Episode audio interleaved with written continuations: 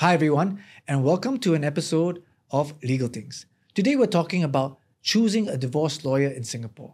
Here are some things you need to know about what you can do and what to look out for. A good first step is to educate yourself on the divorce process and to try to get a basic understanding of how the divorce process can take place. Such as if you're not a Singaporean or PR, what other criteria you must satisfy to get a divorce in Singapore? What is the difference between an uncontested divorce and a contested divorce? What legal grounds or reasons you need to prove to get a divorce? What is the process of getting a divorce in Singapore? If you have children, what factors are taken into account by the court when deciding child custody? And if you have matrimonial assets, what factors are taken into account when dividing matrimonial property?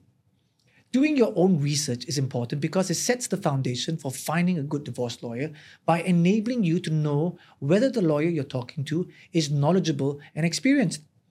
After shortlisting some divorce lawyers, you need to arrange to speak with them, and this can be done through the phone, text messaging, email, or meeting them in person. Some lawyers charge for their consultations and some don't.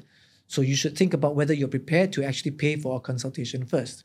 When you do eventually have a discussion with the lawyer, you should go prepared with questions that you need to ask the lawyer, such as what are the legal services and scope that he's proposing for you? What's the estimated cost for the divorce services that he'll provide? When it comes to understanding the legal services that are being proposed, you should ask the lawyer what his views are on the case and how they may affect the strategy and outcome. For example, does he think that it is likely to be contested? Is there any alternative way to avoid a contested divorce? What would he suggest as a strategy to negotiate with your spouse? What exactly is his evaluation of the case, and what does he think can be a best case or worst case scenario in terms of the division of the matrimonial assets, spousal maintenance, child maintenance, or child custody issues? The divorce lawyer should also explain to you the different stages of the divorce process and also how he's planning to approach the case, possibly with some reference to his experience in past cases. Instead of only either over-promising success or giving a very bleak forecast of the possible outcome, the lawyer should give you a balanced and objective assessment that still provides you with both optimism and hope.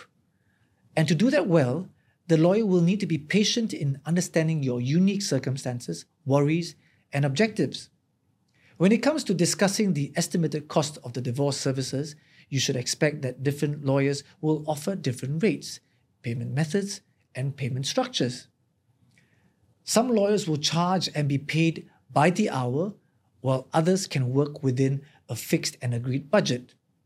Some lawyers will require a large payment early on whilst others can arrange for progressive and installment payments as the case moves on.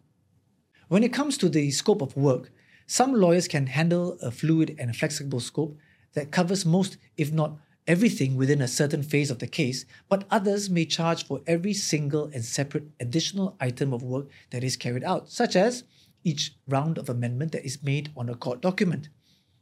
The key for you is to find a lawyer that is transparent and clear about the costs for each stage of the divorce and someone that ultimately fits you in terms of your maximum budget and the payment mode that you need.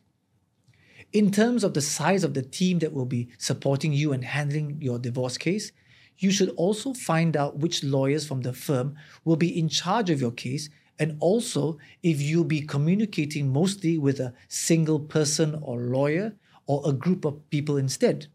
For some, this may make a difference in terms of how they choose their lawyer because they're looking for someone who's cheaper or who can be more responsive because they have a bigger team or are more senior and experienced, even, but most of all, because they are attentive and genuinely care for you and your case. So, now you know. If you've enjoyed listening to this and would like to hear more, subscribe wherever you like to listen to podcasts and follow me on TikTok and Instagram. And remember, it's not rocket science, it's just legal tings.